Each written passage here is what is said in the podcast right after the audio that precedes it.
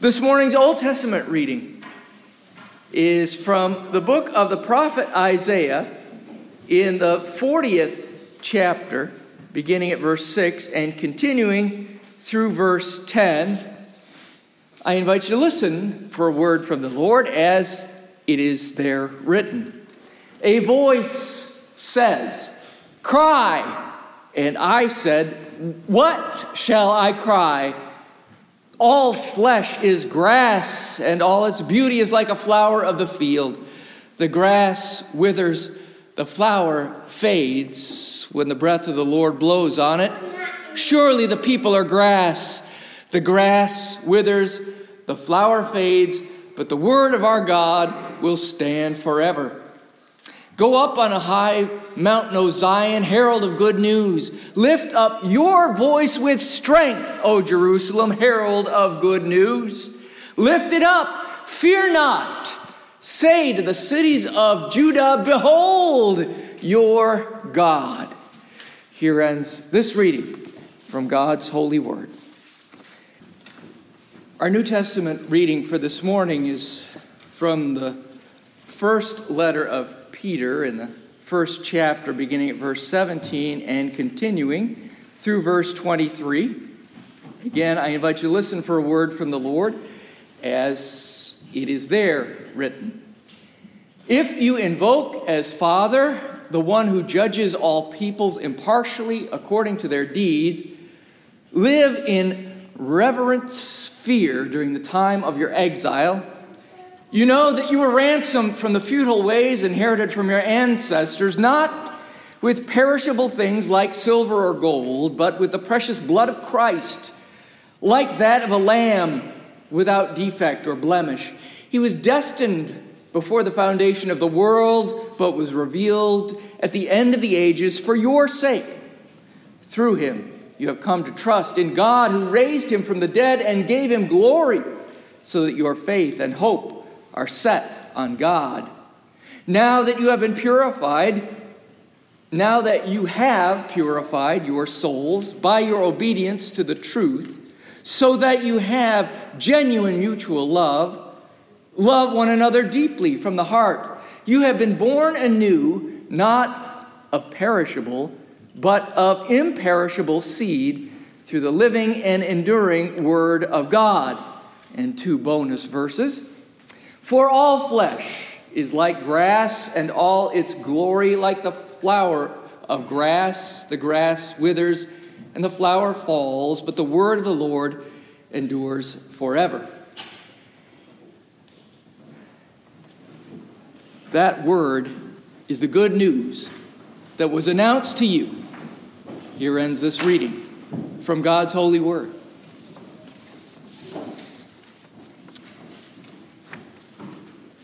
One of the opening activities that was on tap at the small church conference I attended last month was a series of icebreaker exercises designed to help folks get to know a bit more about each other. Now, you may have been involved in some sort of gathering at which this sort of thing was done. For an introvert, I can tell you, it does not reduce our anxiety level when in a large room occupied by many other people we have not met before but are expected to become quickly acquainted with, we have to stand up and speak. Anyhow, I share this to relate one of the activities that was forced upon us. We were asked to segregate ourselves with others who shared an affinity for the same season.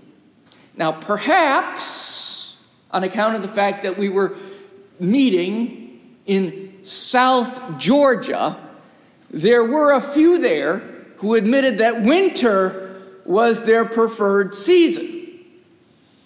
There were also a few who voted for summer. They must have been transplants. But the majority were split pretty evenly between fall and spring. I was in the latter camp. This time of year, spring, is my favorite season of the year for a number of reasons. Despite the pollen, thank goodness for allergy tablets, I love the lengthening days, the warming temperatures, the return of more species of birds, and seeing things color up after the drab palette of the winter months. The leaves budding on the trees, the flowers beginning to grow and bloom, the grass greening up and in need of cutting and trimming and cutting and trimming and cutting and trimming some more. Oh, and Vivaldi. One of my favorite pieces of classical music is this, The Four Seasons, as it's not only a beautiful piece of music, but it's also a masterwork of audio storytelling. And I have a particular fondness for the movement entitled Spring. Just some of the things I'm partial to this time of year. Despite the glories of the season, though, as the author of 1 Peter reminds us, it is but a season, and it and we too shall pass. All flesh is like grass and all its glory, like the flower of grass. The grass withers and the flower falls, or in another translation, the flower fades. Perhaps that's one of the reasons that my mother used to dry Queen Anne's lace and hang it in the kitchen throughout the year as a way of remembering a season of blossoms, of new life, and of new possibilities. Scripture exhorts us to hang on to something throughout our years as well, and that something is none other than itself, the enduring word of our enduring God. And our family is, I'm sure many of yours as well, has hung in the kitchen and elsewhere throughout our house reminders of God's word. But simply having a few wall hangings from Hobby Lobby with scripture quotes on them over the sink isn't very profitable if we've gotten so accustomed to seeing them in that space that we no longer notice that they're there, much less what they say. It's the same with having a, a beautiful heirloom family Bible up on a shelf in the living room or even more prominently displayed there on a coffee table. It does little good until it's opened up and its texts engaged with.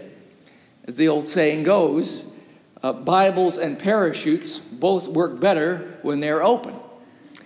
And when we do exactly that, open the scriptures up, we hear the words of God speaking to us in our spring, our summer, our winter, our fall, all of our season.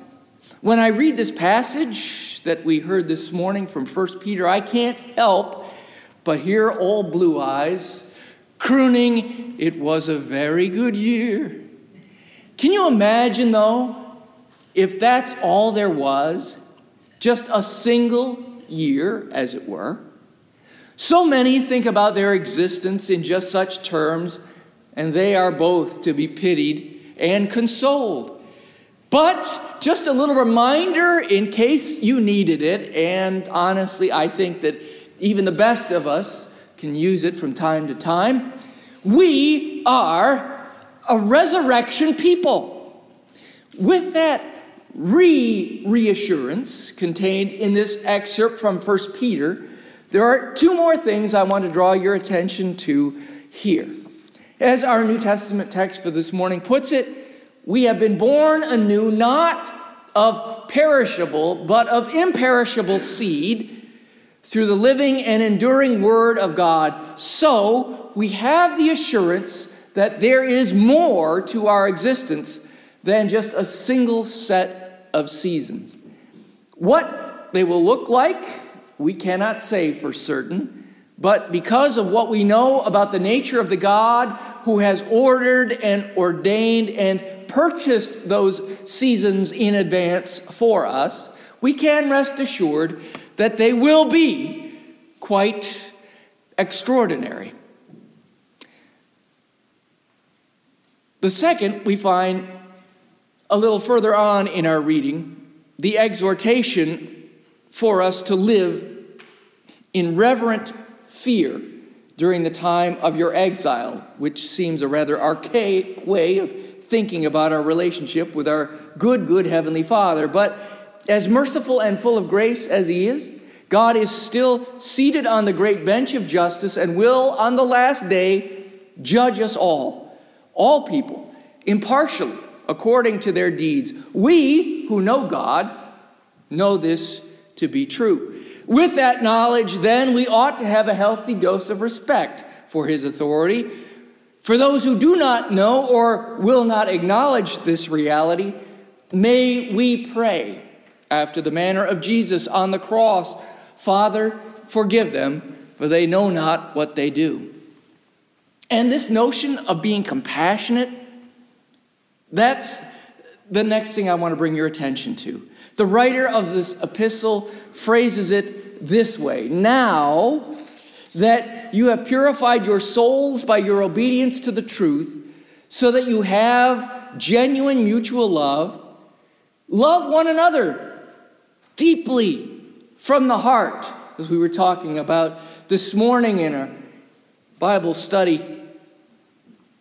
Love one another, not with, with simply a, a, a brotherly sort of love, as a friend might have, but love in a sacrificial way, in a, a way that doesn't expect something in return, in a, in a way like Christ. This sort of sacrificial love that's being demanded here lays at the heart of compassion. It's modeled after the love that God has shown to us, most vividly demonstrated in the life and example of His only begotten Jesus. It was His loving, sacrificial act that opened the doors to us to this new life, both in this present age and in the age to come. Though what Jesus did cannot be replicated, his life can be emulated. And that's what we, as those who have come to understand through the words of Scripture, the great gift and the great giver, have tasked us to do. We can't be Jesus, of course but through the power of the Spirit that animated him in life and raised him from the dead, we can be Jesus like. That may sound like a, a lofty goal or one you don't think you're qualified for, but I believe the author of this letter knew both of these objections during his time at Jesus' side. And yet, it was on one just so seemingly unprepared and flawed that Jesus called him to be both head of the apostles and a rock. The first rule of work in any profession, or any vocation, if you will, is to show up. And that's where it all begins when you punch in on the clock, accepting the job, and then showing up, reporting for duty when Jesus walked beside the lake shore, he summoned followers from the fishermen there with only the vaguest of references to the work that they were being called to do. He didn't print up and hand out itemized job descriptions to them, but those who accepted showed up. They reported for duty and made themselves available for whatever it was the master was going to show them he needed them to do. I believe it's the same for us. Accepting the summons to follow Jesus involves a conscious decision to make ourselves available to be used by Him for the furtherance of His kingdom on earth. And much of that work involves compassion compassion on and love for others, even those whom we might not really desire to have compassion on and love for. What's being addressed here in this letter is care and concern for one another. Here, fellow believers. Yet again, there are plenty of our brothers and sisters in Christ we might really not desire to have compassion on nor love for, but that is precisely the work and the power of the cross. We might not be able to bring ourselves to do these sorts of things on our own, but we aren't being asked to do it on our own, for we have the gift of the power of the Holy Spirit. Through Him, all things are possible.